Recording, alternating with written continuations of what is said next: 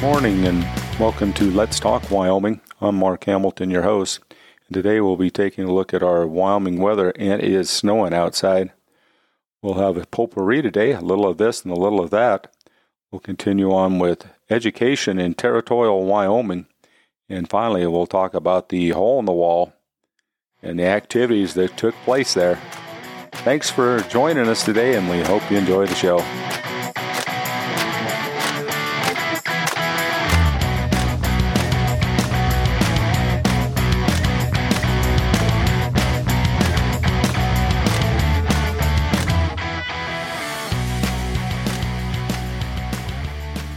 Taking a look at Wyoming weather here today on the 13th day of February. I want to wish everyone a happy Valentine's Day, tomorrow the 14th.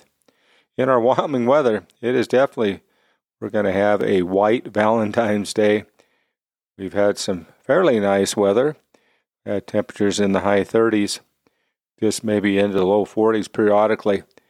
And um, we're looking good. Now we've got another big storm coming in, talking about snow tonight on Monday night. Tomorrow looks like we could have anywhere from four to eight inches of snow, high winds, cold front coming in behind that, and that looks like we got weather stacked up one after another in the following week. So February right now is looking like it's going to be a long February. Luckily, there the days are limited in February, and maybe March is right around the corner which means that maybe spring will be popping its head out there pretty quick. But again, right now, getting ready to plow snow tomorrow. Just another day in a Wyoming winter. Today in Potpourri, a little bit of this and a little bit of that here in Wyoming. Valentine's Day is tomorrow. I hope everybody is taking care of their Valentine requirement for their loved one. I was going to do flowers, but the flowers didn't work out right uh, the way I usually order those. But uh, I've got some alternatives this time, some other options for some plants and such that won't uh, have to worry about them dying out. You actually plant and you'll get a plant growing. Got those online, so I'm really looking forward to tomorrow. Hopefully, we'll get those in the next few days, but with this weather, you never know. Also, the highlight of the week last week was on Wednesday. The On the Hook guys were here with their blue fish truck. They come out of Colorado. They make it up this way every few months, and it's always a treat. They were in Worland, had a chance to take their and enjoy the fish and chips. I had them now probably three times. Every time it's just outstanding. Always a big crowd of people that show up to try the fish and chips or enjoy them again. So they have quite a following. I just wish that they came around a little bit more often, but I guess when they're not here that often, when they do show up, everybody wants to get it while they can. So that was kind of the highlight of the week. The fish and chips were definitely off the top of the list. Also, this last weekend we had our Super Bowl and I hope everybody got a chance maybe to watch if you're a sports fan. Kind of my analysis, I guess. A couple things in the game on the Philadelphia Eagles team, excuse me.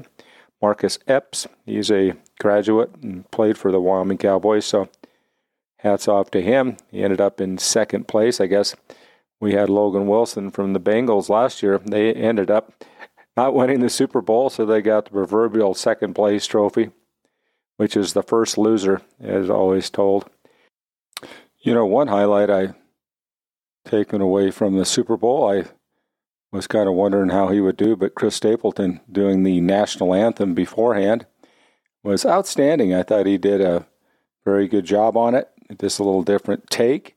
Maybe some traditionalists won't like it as well, but I thought it was well done. So, and also the flyover was very Great. I love that. It was, of course, a all female crew. Jets across the stadium there at Glendale. Thought that was well done. Anytime you have any military involvement, I did like the picture from the uh, carrier with the all the people on board out there during the national anthem. Anytime you include the military with the national anthem, it brings a just another degree of patriotism for everyone in attendance to the Super Bowl and those that watching it at home. The game is kind of up and down. The game wasn't bad. I heard tales about what the cost was to get to the game. Of course, it was down in the Glendale, which is in the Phoenix area, and uh, prices were just ridiculous to get to that game. So I, I figure there's probably better ways to spend your money than contributing to that. The um, halftime show, I don't know if any of you watched that. My opinion, I just really didn't enjoy the halftime show. I guess that's because I'm a fuddy dud, but just a bunch of people jumping around in sleeping bags, more or less. Rihanna doing a couple of her annex there. The one I won't go into a lot of detail, but if you watch the, the halftime show, you'll know what I'm talking about. Thought that was pretty class classless. I did get a chance to catch a couple commercials. I really didn't have a favorite commercial for the Super Bowl. There were some ones I enjoyed, but again, the prices of those commercials were somebody told me $3 million plus. So a lot of money is being spent. There's a lot of money out there.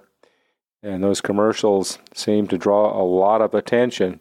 But again, Super Bowl, Kansas City Chiefs are the Super Bowl champion. Congratulations. And I'm sure all those people in the Kansas City area and all those Chiefs fans are pretty ecstatic.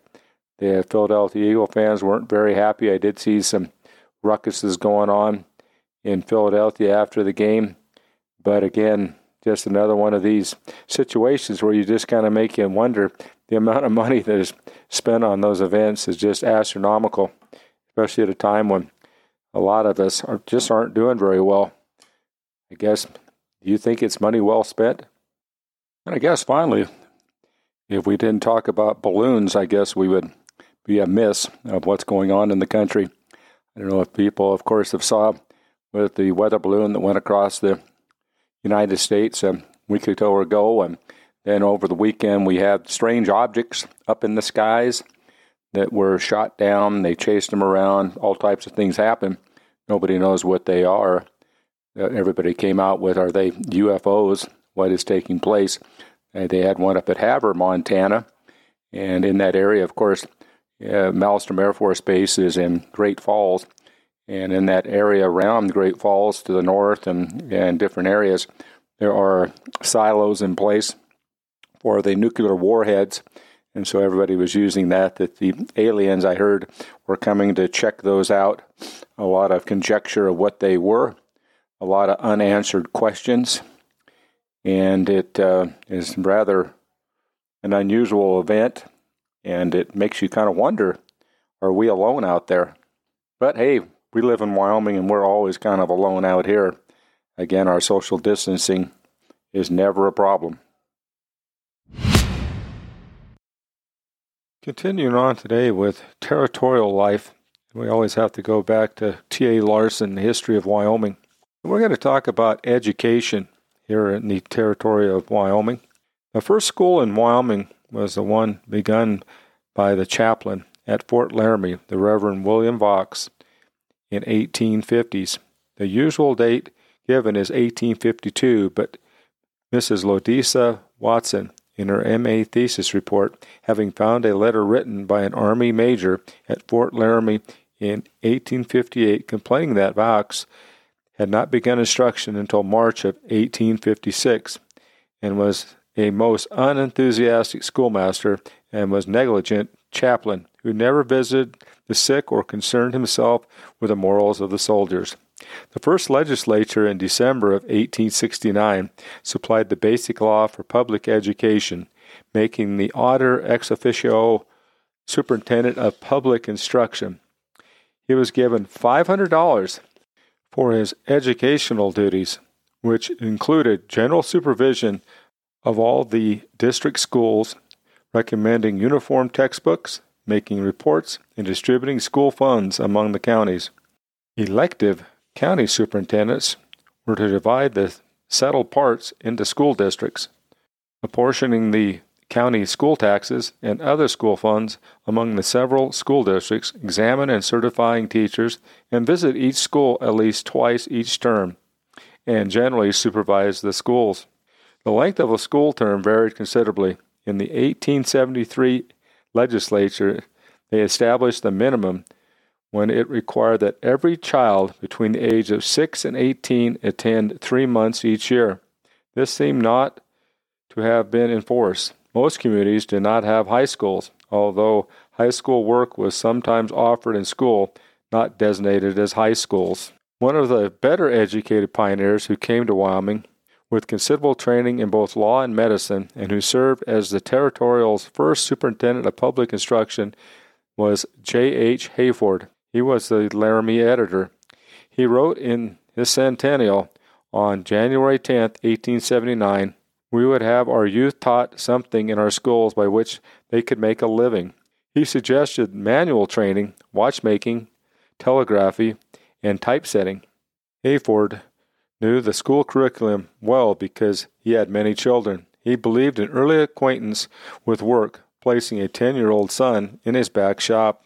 As of 1893, the average number of days school was in session was 89.21. There were only five high schools in 1895 Buffalo, Cheyenne, Evanston, Rawlins, and Sundance. In 1896, only one pupil in 44 was enrolled in a high school program. The University of Wyoming, whose history has been written by Professor W. O. Clough, opened in 1887 at Laramie with a $50,000 building, a faculty of seven, and 42 students, most of them at the college preparatory level. Indeed, for many years, the availability of college preparatory work at the university made it unnecessary for Laramie to establish a separate high school. Poorly supported outside Laramie, it would be many years before the institution could live up to its pretensions as a university.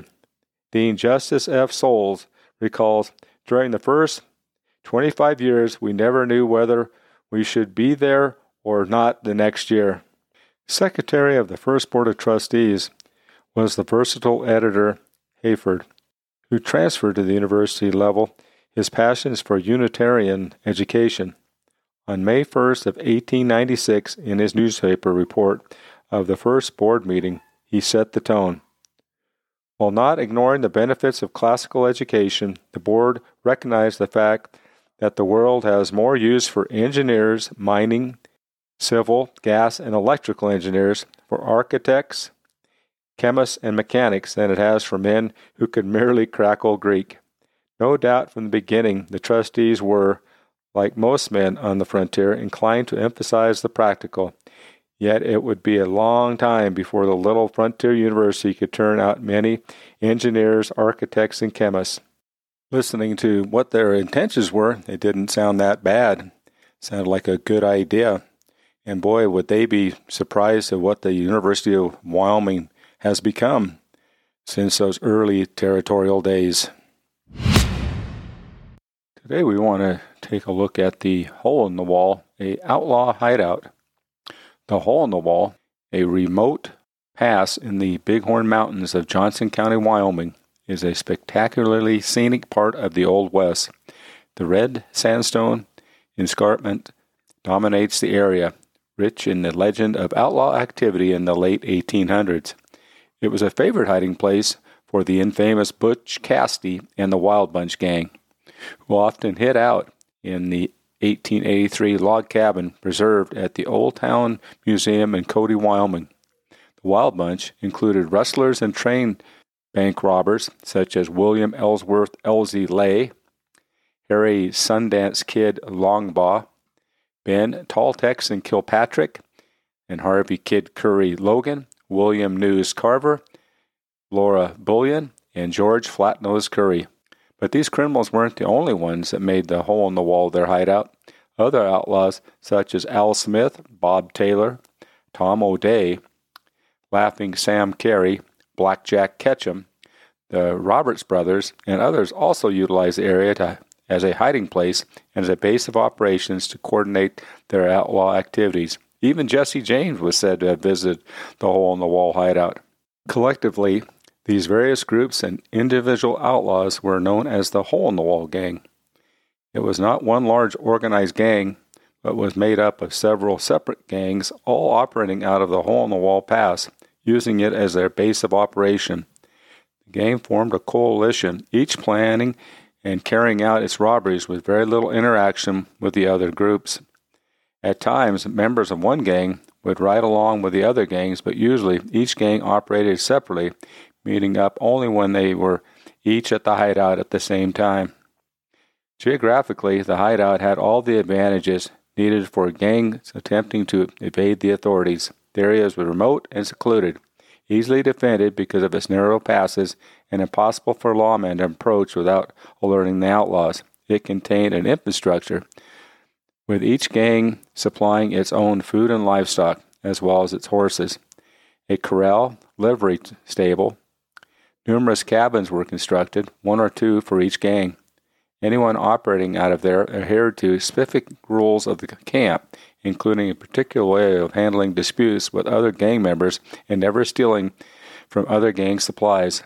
There was no leader, with each gang adhering to its chain of command. The hideout was also used for shelter for the outlaws to lay up during the harsh Wyoming winters. When the weather was better, the outlaws often used the remote pass to move horses and cattle from the area. On one occasion, a cattle rancher fought back in what is known as the hole in the wall fight. It was well known that cattle rustling had been taking place in the area, with the cattle and outlaws hiding within the hole in the wall country. In 1897, Bob Devine of the CY Cattle Company planned a roundup of this area to gather stock belonging to various ranch outfits. He was warned to stay out of, of the area with an anonymous note that stated, Don't stick that damn old gray head of yours in this country again if you don't want it shot off. However, Devine and several other ranchers were not deterred by the threat. On Thursday, July 22nd, Devine, along with other CY Ranch cowboys, men from the Ogallala Land and Cattle Company and the Circle L Ranch, Jim Drummond, a Montana livestock inspector, and Joe LeFors, a U.S. deputy marshal, all set out to round up cattle. They entered the hole in the wall country through the Bar Barcy Gap and headed south, passing by the Hole in the Wall Ranch. About three miles in, the group came upon Bob and Al Smith and Bob Taylor, who were members of the Hole in the Wall gang. There was animosity between Bob Devine and Bob Smith, and tension was in the air. Devine asked if they had seen any CY cattle, and Smith replied, Not a damn one. Believing Devine's hand to be gripping his gun, Smith pulled his six shooter, and the fight was on. Shots were fired, horses were pitching, and the dust flew. When the smoke cleared, Bob Smith lay on the ground with a bullet hole in his back. Devine's horse had been killed, and he and his son Lee had been wounded. Al Smith escaped after his gun had been shot from his hand. Bob Smith was taken to the hole in the wall cabin and died the next morning. Bob Taylor was captured and taken to Natrona County Jail and later released. Shortly afterwards, Devine led a contingent of heavily armed men and two deputies to the hole and drove several hundred cattle out. They were watched closely by several armed men but were never bothered. By the late 1860s to around 1910, the pass was used frequently by numerous outlaw gangs. Eventually, it faded into history, with gangs using it less frequently. Today, the hole in the wall in the Middle Fork region contains approximately 80,000 acres of public land, including lands managed by the state of Wyoming and the Wyoming Game and Fish Department. The remote area is located about 35 miles southwest of Kaycee, Wyoming, and 60 miles north of Casper along the Red Wall Backcountry Scenic Byway. The Middle Fork Powder River is located about 20 miles southwest of Kaycee, Wyoming. The Middle Fork Powder River Management Area contains such notable sites as Outlaw Cave, rumored to have been used as a hideout by various outlaws. It contains diverse topography and vegetation, ranging in elevation from 5,000 to over 8,000 feet, with numerous steep incised canyons, a deep sandstone escarpment known as the Red Wall, and open grassland parks, interspersed with, with ponderosa pine, Douglas fir, and limber pine forests. The wildlife found here are equally diverse. There are elk, mule deer, antelope, mountain lions, eagles, among other small mammals and rodents. The middle fork of the Powder River lies at the bottom of a fairly steep canyon, but if you can make your way to the, the bottom, the fishing is outstanding. This is a blue ribbon trout stream containing brown and rainbow trouts. Other fishable streams in the area include Blue Creek, Buffalo Creek, and Eagle Creek. We want to thank Kathy Weiser Alexander from Legends of America for sharing this story. It was a quite a time in our state of Wyoming, and everyone, no matter where you live, has heard of the hole in the wall game and Butch Cassidy and the people that were involved. And there's a lot of the happenings of the area that go back to this hole in the wall and the hole in the wall game. There's just so many tales that have been told of the Old West that involve this definitely the legend of the West here in Wyoming. Thanks for joining us today, and we hope you enjoy our podcast. As per the code of the West, we ride for the brand and we ride for Wyoming.